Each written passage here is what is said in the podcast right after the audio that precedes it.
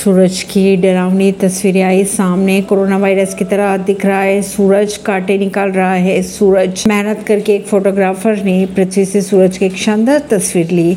असल में ये सूरज का क्लोजअप है, जिसे वह एक खास पल में कैद करना चाहते थे। फोटोग्राफर एंड्रेव मैकैरथी ने सूरज के साथ बेहद चीज़ों को भी कैप्चर किया।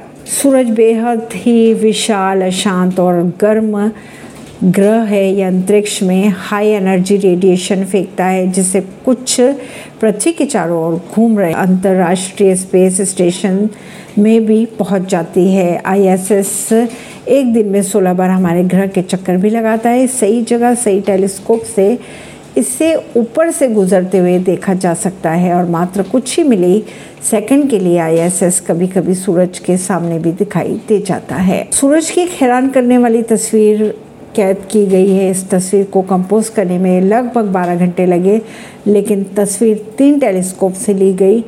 अभी ये तस्वीर दिख रही है, लेकिन असल में यह हज़ारों तस्वीरों की एक मोजैक है। इस तस्वीर में स्पेस स्टेशन नज़र आ रहा है। स्पेस स्टेशन एक सन स्पॉट के बगल में है। यह सूर्य की सतह का वह क्षेत्र कहलाता है जो गहरे रंग का नज़र आता है क्योंकि यह आसपास के क्षेत्र की तुलना में ठंडा होता है। तस्वीर को देखकर अंदाज़ा लगाया जाता है कि स्पेस स्टेशन सूर्य की सतह पर है, लेकिन ऐसा सिर्फ़ इसलिए लग रहा है क्योंकि यह हम सबसे बहुत दूर है। पृथ्वी से 402 किलोमीटर ऊपर तस्वीर को थोड़ा जूम करके देखा जाए तो आपको आईएसएस नज़र आएगा। ऐसी ही खबरों को जानने के लिए जुड़े रहिए जनता सरिश्ता पॉडकास्ट से। परवीन दिल्ली से।